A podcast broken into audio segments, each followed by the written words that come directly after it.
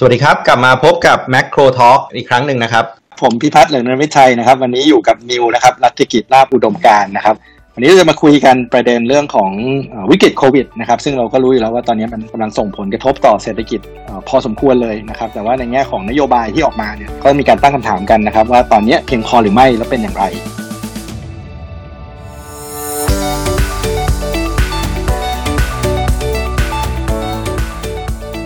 Macro Talks คุยประเด็นเศรษฐกิจไม่ตกเทรนด์กับ KKP Research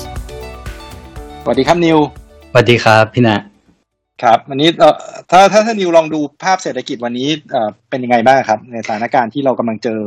ปัญหาจากวิกฤตโควิดครับครับ ก็เริ่มต้นจากภาพเศรษฐกิจรวมๆก่อนแล้วกันนะครับ จริงๆเรื่องการระบาดระลอกใหม่ที่ที่เรากำลังเจออยู่ในปัจจุบันเนี่ยก็เรียกว่ารุนแรง มากนะครับ เมื่อเทียบกับรอบก่อนเราเห็นจำนวนผู้ติดเชื้อที่พุ่งขึ้นไปสูงมากอยู่แล้วเนี่ยในปัจจุบันแล้วก็ปัญหาเนี่ยดูเหมือนว่ายังไม่ได้จะสามารถจบได้ในเร็วนี้นะครับ ถ้าเกิดไปดู indicator ง่ายๆนะครับที่เป็นพวกอ่อ activity นะครับที่ไป track activity กิจกรรมทางเศรษฐกิจของคนเนี่ยไม่ว่าจะเป็นตัว Google Mobility นะครับ Apple Mobility เนี่ยเราก็จะเห็นว่ามันหดตัวลงไปเนี่ยในระดับที่ใกล้เคียงกับการระบาดรอบปีที่แล้วเลยนะครับ ก็คืออช่วงเดือน มีนาเมษาปีที่แล้วเนี่ยที่ที่เราปิดเมืองไปค่อนข้างเยอะเนี่ย ซึ่งซึ่งอันนี้ครับมันก็สะท้อนว่าการระบาดรอบนี้บวกกับการปิดเมืองเนี่ยมันน่าจะกระทบกับเศรษฐกิจค่อนข้างรุนแรงเลยนะครับ โดยเฉพาะต่อเศรษฐกิจในประเทศนะครับ ไม่ว่าจะเป็นการบริโภคการลงทุนนะครับ ซึ่งซึ่งก็คิดว่าอย่างที่พี่น้าบอกครับเป็นเป็นผลกระทบรุนแรงนะครับ แล้วก็สุดท้ายเนี่ยมันก็น่าจะโยงไปถึงว่านโยบายเศรษฐกิจในวันนี้ครับน่าจะยังไม่เพียงพอหรือเปล่านะครับ หรือว่าเราจะทำอะไรได้เพิ่มไหมนะครับ เพื่อที่จะช่วยเหลือ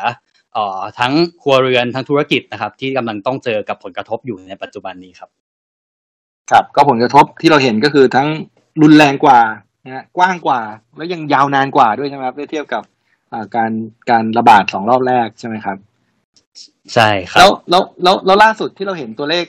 ไตรมาสสอง GDP ออกมานี่เป็นไงบ้างครับ ครับจริงๆ ถ้าเราดูตัวเลขไตรมาสสองเนี่ยเอ่อเทียบกับปีที่แล้วเนี่ยบวกขึ้นมา 7.5เปอร์เซ็นตนะครับ แต่ว่า ดูเหมือนจะบวกเยอะนะแต่ความจริงแล้วเนี่ยมันเกิดจากฐานต่ำนะครับ ก็คือว่าปีที่แล้วไตรมาสสองเนี่ยเศรษฐกิจเราเนี่ยติดลบลงไป 12เปอร์เซ็นตนะครับปีนี้ปีนี้เนี่ยบวกขึ้นมาได้ 7.5 ใช่ไหมครับ เพราะฉะนั้นหมายความว่ามันยังบวกได้กลับมา ไม่เท่ากับที่หดตัวไปในปีที่แล้วนะครับ ก็ก็ยังสะท้อนว่ามันใช่ใช่ครับ ยังยังไม่ได้ไม่ได้ไตรมาสสองปีสองพันสิบเก้าเลยครับไม่ได้ไม่ได้ฟื้นตัวได้ดีมากนะครับ แล้วแล้วถ้าแยกลงไปดูคอมโพเนนต์นิดนึงครับ ตัวที่มันฟื้นตัวได้ดีเนี่ยก็จะเป็นเรื่องของการส่งออก นะครับที่ก็ไปถูกดึงจากเศรษฐกิจโลกที่กลับมาฟื้นตัวนะครับในขณะที่ถ้าเกิดเราดูเศรษฐกิจในประเทศ ทั้งการบริโภคการลงทุนเนี่ยก็ยังติดลบต่อเนื่องเมื่อเทียบกับไตรมาสหนึ่งนะครับซึ่งซึ่งอันนี้มันก็ยังสะท้อนว่าเศรษฐกิจในประเทศเนี่ยคงได้รับผลกระทบรุนแรงอยู่จากการระบาดของโควิดครับอืมครับแล้วนอกจากนั้นเนี่ยเราก็เห็นนะว่า ปัญหาที่เรากำลังเจอเนี่ยก็คือตัวไวรัสสายพันธุ์ใหม่สายพันธุ์เดลต้าใช่ไหมครับ ที่ดูเหมือนว่าระบาดไปแล้วก็เล่นงานประเทศอื่น ๆ ใช่ไหมที่ถึงแม้ว่าเขามีการฉีดวัคซีนกันค่อนข้างเยอะแล้วเนี่ย แต่ว่าก็การระบาดเนี่ยก็ดูเหมือนจะเอาไม่อยู่ใช่ไหมครับ ว่าทำให้ทั้งการแพร่แพร่ระบาดเนี่ยมันรุนแรงขึ้น แล้วก็วัคซีนที่ฉีดไปเนี่ยมีผลน้อยลงในการป้องกันด้วยซ้ำใช่ไหมครับแล้วเมืองไทยเนี่ยอัตราการฉีดวัคซีนเนี่ยของเราก็ทำได้ค่อนข้างช้านะแล้วก็ อัตราการฉีดวัคซีนสองเข็มเนี่ยยังยังค่อนข้างน้อยมากเมื่อเทียบกับประเทศอื่นๆ ก็เรียกว่ากลายเป็นว่าประชาชนชาวไทยเนี่ยยังมีภูมิคุ้มกันได้ค่อนข้างต่ำก็ทำให้ prospect ของการเปิดประเทศเนี่ยก็ทำได้ได้ค่อนข้างจำกัดใช่ไหมครับครับแล้วพอพอผลกระทบอย่างที่พี่นะพูดถึงว่ามันอาจจะค่อนข้างยาว โดยเฉพาะความเสี่ยงจากไอตัวเดลต้าแวริเอนที่ที่เกิดขึ้นมาด้วยใช่ไหมมันก็ทำให้ธุรกิจบางกลุ่มนะครับที่ได้รับผลกระทบค่อนข้างเยอะมากๆเนี่ยอย่างเช่นกลุ่มที่เกี่ยวกับการท่องเที่ยวนะครับ โรงแรมร้านอาหารการขนส่งต่างๆ เนี่ย มันอาจจะได้รับผลกระทบรุนแรง แล้วผลกระทบเนี่ยอาจจะไม่ได้จำกัดอยู่แค่เฉพาะเรื่องของรายได้อย่างเดียวใช่ไหมแต่สุดท้ายเนี่ยมันก็จะไปกระทบแล้วก็ลุกลามไปได้ไกลกว่านั้นอีกนะครับเอ่อไปกระทบเรื่องของฐานะทางการเงินนะครับ ซึ่งมันก็จะนำไปสู่ปัญหาทางเรื่องของการจ้างงานนะครับ เรื่องของออการตัดการใช้จ่ายที่ไม่จำเป็นเนี่ยมันก็กระทบกับธุรกิจอื่น ๆ ที่อยู่ในห่วงโซ่อุปทานเอ่อเพิ่มเติมไปอีกนะครับ หรือว่า เอ่อเป็นเรื่องของปัญหาเรื่องความสามารถในการชำระหนี้ของบริษัทนะครับ ซึ่งซึ่งอันนี้มันก็จะทำให้ผลกระทบเนี้ยมันกระจายออกไปได้เป็นวงกว้างมากขึ้นด้วยครับ ครับ แล้วอย่างนี้ถ้าเกิดบอกว่าปัญหาเนี่ยมันเกิดขึ้นค่อนข้างเยอะใช่ไหมครับ แล้วก็ผลกระทบเริ่มจากการขาดรายได้การที่กิจกรรมทางเศรษฐกิจเนี่ยมันมันชะลอตัวลงแล้วมันลุกลามไปที่อื่นๆด้วยเนี่ยในแง่ของแนวทางการการช่วยเหลือเนี่ยมันต้องช่วยเหลือกันในรูปแบบไหนบ้างครับ ครับจริงๆจริงๆนะเป็นประเด็นหลักที่เราจะพูดถึงกันวันนี้นะครับว่าว่าพอเราเห็นว่าปัญหามันค่อนข้างรุนแรง แล้วก็น่าจะลากไปยาวนาน ซึ่งมันจะนำมาสู่ปัญหาอื่นตามมาเนี่ยมันก็ทำให้เราต้องกลับมาคิดให้ละเอียดมากขึ้นว่าวันนี้เรามีนโยบายเศรษฐกิจที่จะมารองรับในช่วงที่เศรษฐกิจเราเนี่ยถูกกระทบรุนแรงแบบนี้เพียงพอแล้วหรือยังนะครับถ้าเราไปดูตัวอย่างจากของต่างประเทศเนี่ยครับเราจะเห็นว่าผลกระทบทั่วโลกเนี่ยอาจจะเกิดขึ้นแตกต่างกันนะครับแล้วก็หนึ่งในสิ่งที่มันต่างกันด้วยเนี่ยก็คือเรื่องของนโยบายช่วยเหลือเนี่ยแหละครับเพราะว่า นโยบายช่วยเหลือในกลุ่มประเทศที่เป็นกลุ่มประเทศพัฒนาแล้วนะครับ เราจะเห็นว่าเขาเนี่ยมีการใส่นโยบายไปเนี่ยเต็มที่มากๆนะครับเพื่อที่จะพยุงเศรษฐกิจ แล้วก็ช่วยเหลือคนที่ได้รับผลกระทบนะครับในขณะที่กลุ่มประเทศกำลังพัฒนากลุ่มประเทศ emerging market เนี่ยเหมือนกับว่านโยบายเนี่ยยังไม่ได้ช่วยเต็มที่เท่ากับกลุ่มกลุ่มประเทศที่พัฒนาแล้วนะครับ ซึ่งซึ่งอันเนี้ยจะเป็นปัจจัยหนึ่งที่สำคัญที่จะกระทบกับเรื่องของเอาลุกต่อเศรษฐกิจในอนาคตด้วยครับ ครับแล้วก็ดูเหมือนว่ารูปแบบของการช่วยเหลือเนี่ยมันก็อาจจะ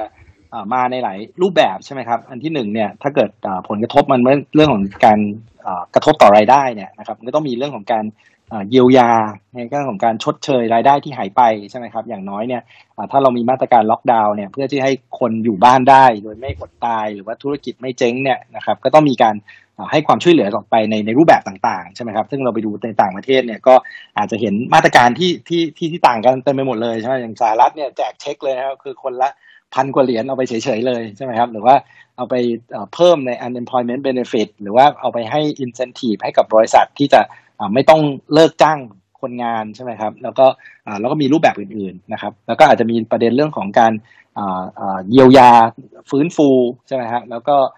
ปรับโครงสร้างเศรษฐกิจอะไรต่างๆใช่ไหมครับซึ่งซึ่งซึ่งประเด็นพวกนี้เราเราดูแล้วของของของทำของไทยเองเนี่ยเราทำได้เยอะหรือว่าทำได้เพียงพอแค่ไหนครับ คือถ้าถ้าเราดูเรื่องเรื่องเรื่องจากฝั่งนโยบายการคลังก่อนนะครับ เราก็จะเห็นว่าจริงๆแล้ว สิ่งที่จะต้องทำเนี่ยอาจจะมีทั้งเรื่องที่พี่นาบอกไปเยียวยาช่วยเหลือใช่ไหมครับนโยบายกระตุ้นเศรษฐกิจ แล้วก็นโยบายปรับโครงสร้างเศรษฐกิจระยะยาวเนี่ยซึ่งซึ่งสิ่งที่เราเห็นในวันนี้นะครับเราเห็นว่านโยบายการคลังของไทยหลัก ๆ ในปัจจุบันเนี่ยยังจะเป็นเรื่องของเยียวยาผลกระทบนะครับ แล้วก็เรื่องของการช่วยเหลือครัวเรือนธุรกิจเป็นหลักนะครับในขณะที่นโยบายฝั่งที่เป็นกระตุ้นปรับโครงสร้างเนี่ยเหมือนกับจะยังไม่ค่อยมีออกมานะครับ นโยบายเยียวยา นะครับ อย่างเช่นลดค่าน้ำค่าไฟนะครับเอ่อเลื่อนเรื่องการจ่ายภาษี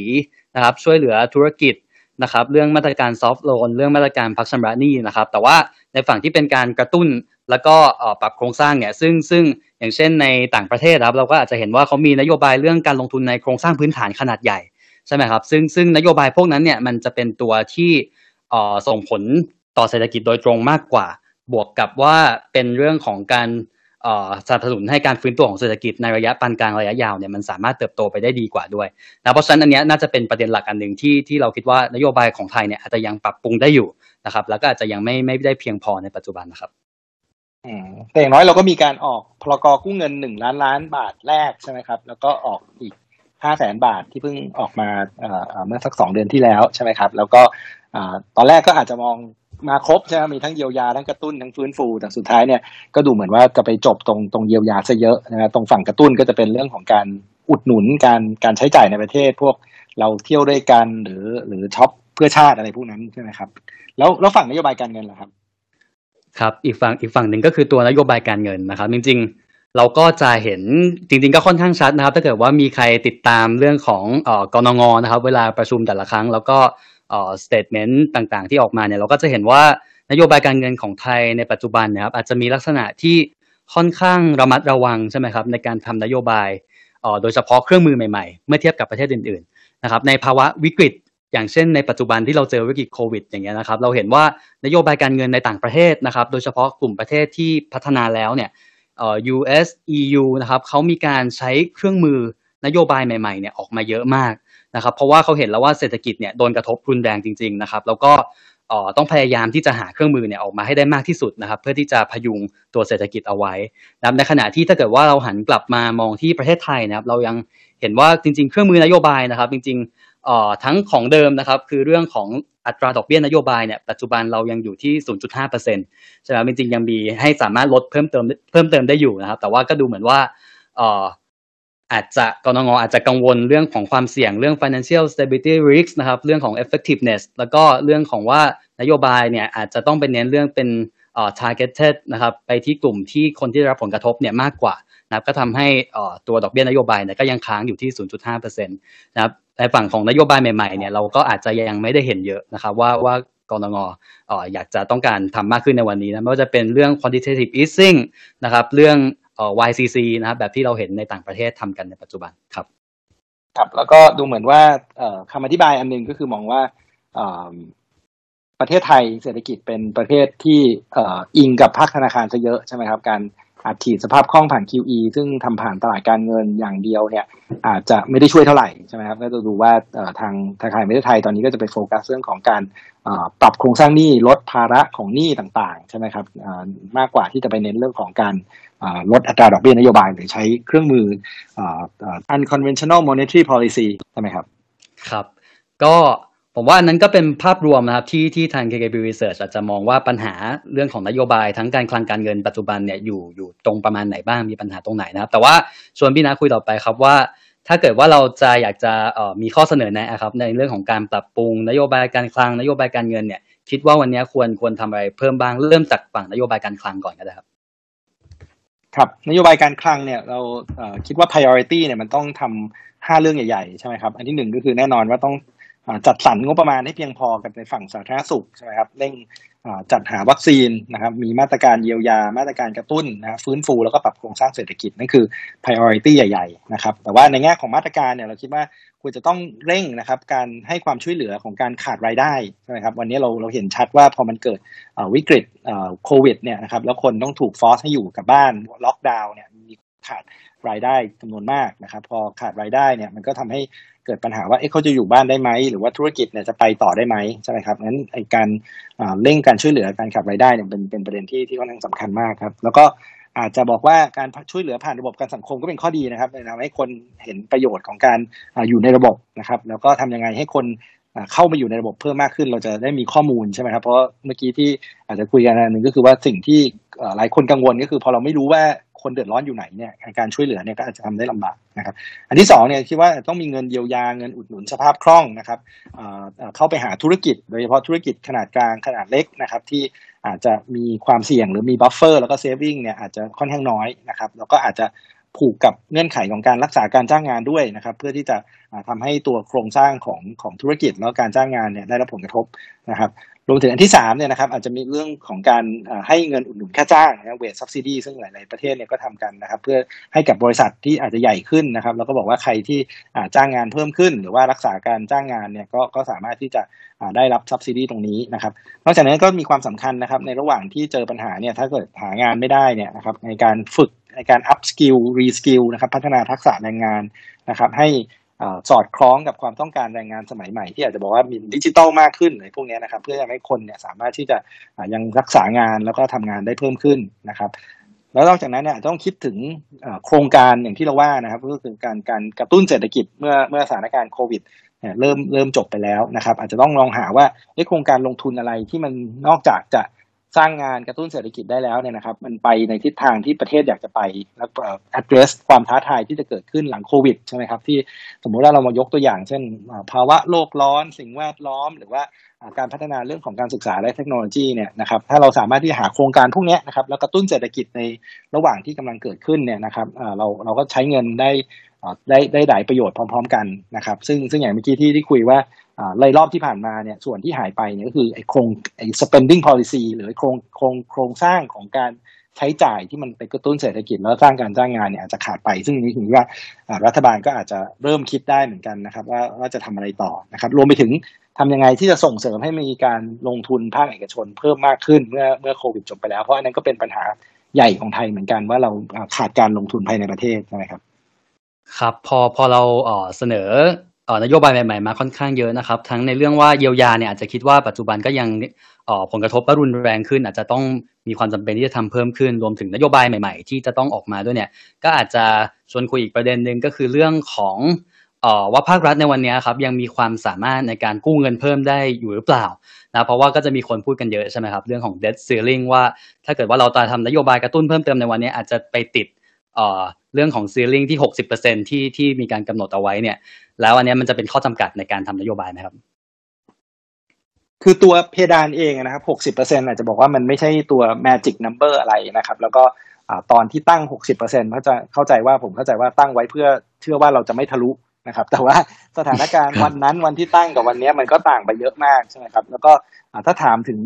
ตลาดหรือ credit rating agency ว่าเขากังวลอะไรเนี่ยผมคิดว่าเขาไม่ได้สนใจมากว่าเลเวลมันอยู่ตรงไหน แต่เขาจะสนใจในสิ่งที่เราเรียกว่า ความยั่งยืนทางการคลังใช่ไหมครับว่าเมื่อมีหนี้แล้วเนี่ยประเทศเนี้ยมีปัญญาที่จะรักษาระดับหนี้ต่อ GDP ไม่ให้มันระเบิดได้ไหมใช่ไหมครับซึ่งซึ่งถ้ามองอย่างเงี้ยมันก็คือตั้งคำถามว่า path ของ debt to GDP เนี่ยมันยัง control ได้อยู่หรือเปล่านะครับซึ่งซึ่งถ้าดูจริงๆมันมีมันมีปัจจัยสำคัญแค่สามเรื่องแค่นั้นเองนะหนึ่งก็คือ cost of fund หรืออัตราดอกเบี้ยนะครับสองคือ nominal GDP growth ถูกไหมว่าถ้านี่มันโตแต่ว่า GDP โตเร็วกว่าเนี่ยสัดส่วนมันจะไม่เพิ่มก็ได้ แล้วก็อันที่สามก็คือการขาดดุลในอนาคตนะครับนั้นถ้าเราดูปัจจัยพวกนี้นะครับ แล้วเราจะเห็นว่าสมัยก่อนตอนที่ตั้งเพดานไว้ที่ 60%เนี่ยต้นทุนทางการคลังของประเทศไทยในการกู้ยืมเงินเนี่ยนะครับ อาจจะสูงถึงมาแบบสามเปอร์เซ็นสี่เปอร์เซ็นตนะครับวันนี้เราดูพันธบัตรรัฐบาลไทยสิบปีนะกู้สิบปีวันนี้เหลือเปอร์เซ็นต์กว่าแค่นั้นเอง นะครับนั่นหมายความว่าอะไรหมายความว่าถ้าเรากู้มานะครับ แล้วเราเอามาใช้ในโครงการที่เป็นประโยชน์นะครับ โครงการที่ไม่ทำให้ GDP ติดลบ หรือโครงการที่จะยกระดับทำให้เศรษฐกิจมันโตกลับขึ้นไปได้ ไม่ต้องเอาเยอะนะครับ ให้ nominal GDP เนี่ยกลับไปโตได้สักสามเปอร์เซ็นสี่เปอร์เซ็นเนี่ยนะครับแล้ว cost of fund ในปัจจุบันเนี่ยมันแค่เปอร์เซ็นต์กว่าถูกไหมครับงั้นแสดงว่าไอ้ส่วนหารเนี่ยยังไงก็น่าจะโตเร็วกว่าส่วนข้างบนถูกไหมครับงั้นถ้าคิดอย่างเงี้ยนะครับ แล้วเรา หาโครงการที่ทำแล้วมันพยุง GDP ได้จริง ๆ productive จริง ๆ แล้วมันสร้างรายได้ในอนาคตเนี่ยนะครับไอ้แพทหรือว่าไอ้ตัวความยั่งยืนทางการคลังเนี่ยก็จะไม่ได้เป็นประเด็นที่น่ากังวลนักนะครับโดยเฉพาะยิ่งถ้าเรามีวินัยทางการคลังด้วยนะครับ หมายความว่าเราขาดดุลวันนี้นะครับ แต่เรามีแผนว่าเอ๊ะแล้วในอนาคตเนี่ยเราจะจ่ายคืนยังไงคำว่าจ่ายคืนไม่ได้แปลว่าต้องจ่ายคืนทั้งหมดนะครับ แต่ขอให้ขาดดุลการคลังลดลงก็พอใช่ไหมฮะเช่นอตอนนี้เราอาจจะบอกว่าแต่ละปีเราขาดดุล ปีสามสี่เปอร์เซ็นบวกสติมูลัสขึ้นไปอีกหกเจ็ดเปอร์เซ็นต์ใช่ไหมครับแต่ถ้าในอนาคตเนี่ยเราเหลือขาดดุลสักหนึ่งเปอร์เซ็นสองเปอร์เซ็นเนี่ยนะครับก็จะทำให้การขาดดุลเนี่ยลดลงแล้ว แล้วยิ่งถ้าเกิด nominal GDP โตกว่าดอกเบี้ยเนี่ยนะครับก็ยิ่งทำให้ไอ้ไอ้ ratio ตรงนี้ไม่ได้น่ากังวลมากนักนะครับแต่ว่าสำคัญที่สุดก็คือว่าต้องไปใช้ในโครงการที่เป็นประโยชน์ต่อเศรษฐกิจ ไม่ทำให้เศรษฐกิจหดตัว แล้วก็ มีมีการรักษาวินัยทางการคลังนะครับ ไม่ใช่ว่าใช้เสร็จแล้วก็จะขาดดุลไปเรื่อยๆอันนั้นก็ไม่ใช่ประเด็นแล้วก็มีแผนในการลดรายจ่ายหรือเพิ่มรายได้ในอนาคตนะครับ โอเคครับ ก็ก็อันนั้นก็คงเป็นภาพรวมฝั่งฝั่งนโยบายการคลังครับคราวนี้ขยับมาทางฝั่งนโยบายการเงินบ้างนะครับ ว่าอย่างที่เราพูดกันไปนิดนึงแล้วนะครับ ว่านโยบายการเงินไทยในปัจจุบันเนี่ยอาจจะค่อนข้างระมัดระวังนะครับ แต่ว่า ผมว่าในปัจจุบันเนี่ยเราก็คงประเมินว่านโยบายการเงินเองเนี่ยก็จะต้องก้าวเข้ามามีบทบาทสำคัญเหมือนกันนะครับในการที่จะมาช่วยเหลือเศรษฐกิจในภาวะปัจจุบันที่โดนกระทบรุนแรงนะจริงๆเราอาจจะเห็นด้วยเหมือนกันนะครับ ว่านโยบายเนี่ยก็คงจะต้องเลือกทำแบบที่เฉพาะเจาะจงไปที่กลุ่มที่คนที่รับผลกระทบเนี่ยมากขึ้นนะครับแต่ว่าในเครื่องมือนโยบายเดิมนะครับที่ใช้อยู่เนี่ยมันยังสามารถใช้เพิ่มขึ้นได้นะครับในในภาวะที่เศรษฐกิจเอ่อหดตัวลงอย่างในปัจจุบันค่อนข้างรุนแรงเนี่ยนะครับแล้วก็ ธนาคารแห่งประเทศไทยนะอาจจะต้องเริ่มที่จะพิจารณาเครื่องมือนโยบายใหม่ๆ ใช่ไหมครับ คราวนี้พูดถึงของเดิมก่อนเนี่ยว่าในเรื่องของดอกเบี้ยนโยบายเนี่ยจริงๆ แล้ววันนี้เราก็ยังพอมีรูมที่จะให้ลดดอกเบี้ยเพิ่มเติมได้นะครับ ซึ่งแน่นอนว่าการลดดอกเบี้ยเนี่ยมันก็จะต้อง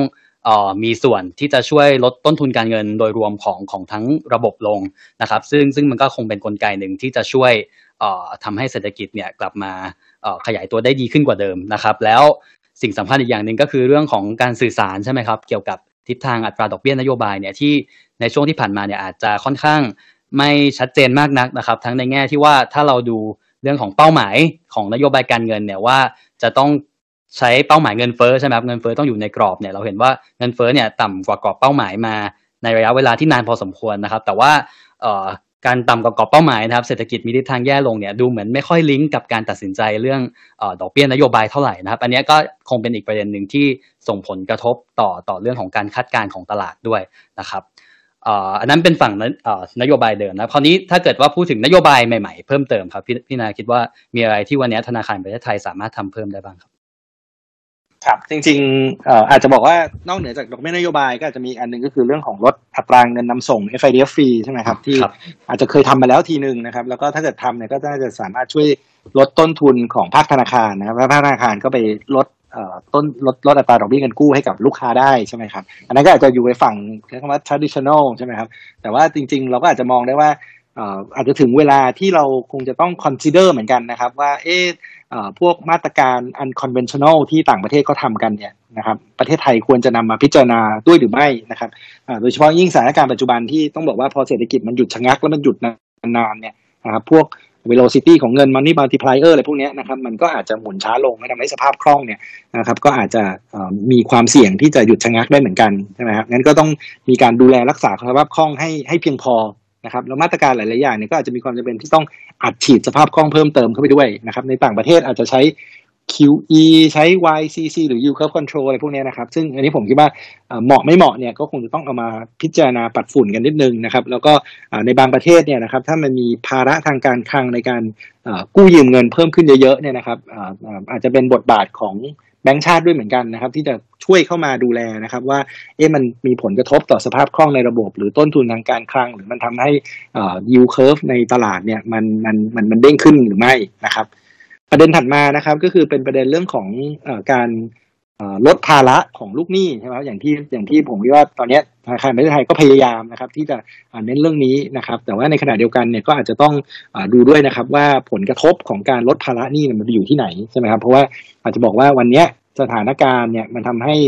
ต้นทุนของการลดภาระหนี้ไม่ว่าจะเป็นการลดดอกการเลื่อนการจ่ายหนี้อะไรต่างๆเนี่ยนะครับ มันใหญ่มากนะครับ แล้วก็ ถ้าเราลองดูเนี่ยมันอาจจะใหญ่เกินกว่าที่สถาบันการเงินฝ่ายเดียวเนี่ยจะรับไหวนะครับเพราะฉะนั้นถ้าเราบังคับหนักๆทำมากๆเนี่ยนะครับ จนไปกระทบต่อสถานะทางการเงินของสถาบันการเงินเรื่องของทุนเรื่องของอะไรต่างๆ จนไปทำให้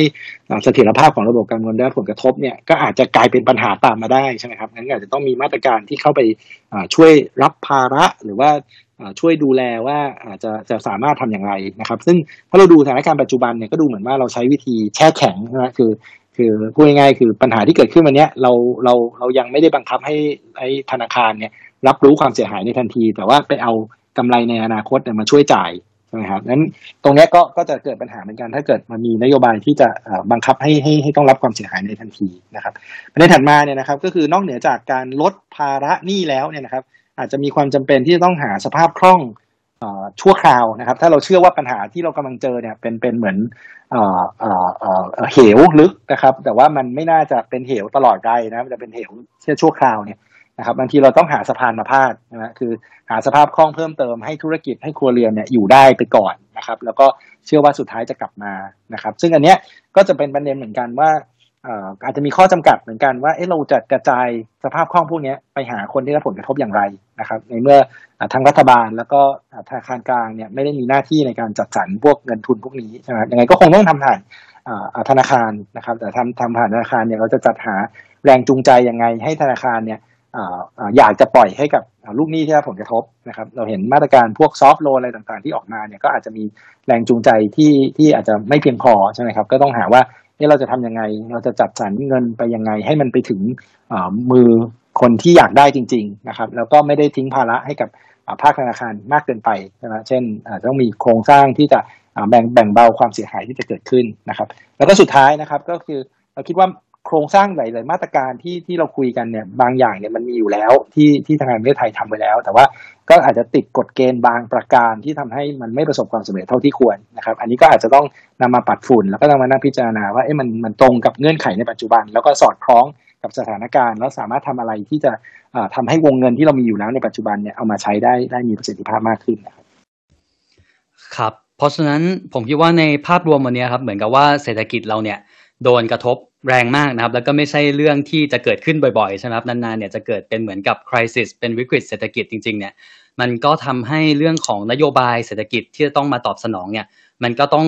ออทั้งก้าวออกจากกรอบแบบเดิมนะครับ คิดถึงเครื่องมือนโยบายใหม่ๆนะครับ แล้วก็ไซส์เนี่ยขนาดของมันเนี่ยก็ต้องเพียงพอกับปัญหาที่มันใหญ่แล้วก็ยาวนานด้วยนะครับ ซึ่งซึ่งก็คงเป็นประเด็นสำคัญที่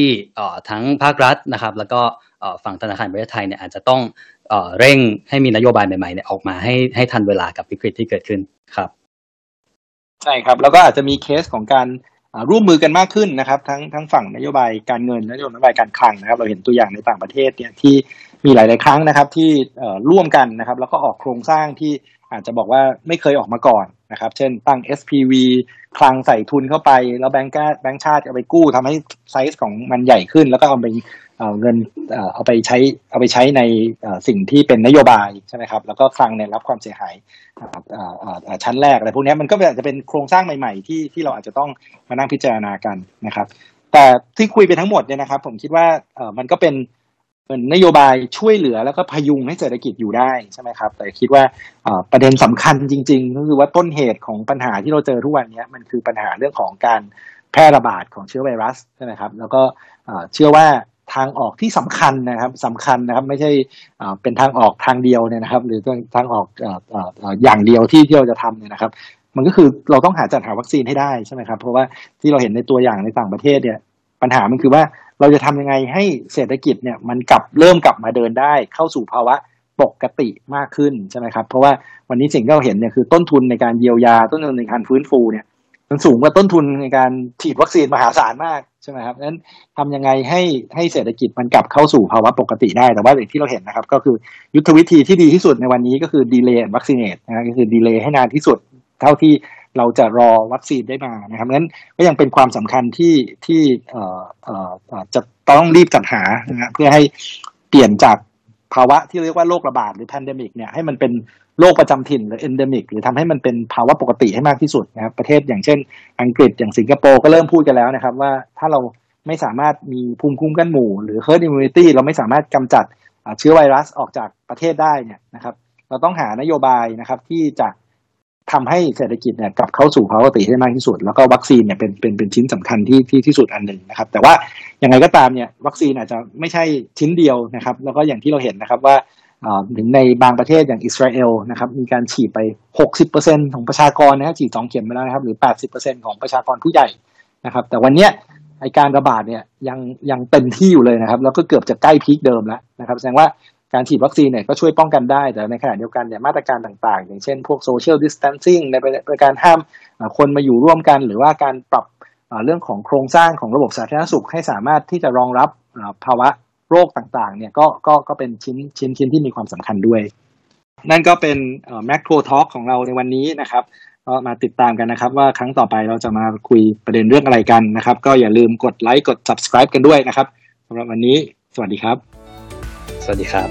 Macro Talks คุยประเด็นเศรษฐกิจไม่ตกเทรนด์กับ KKP Research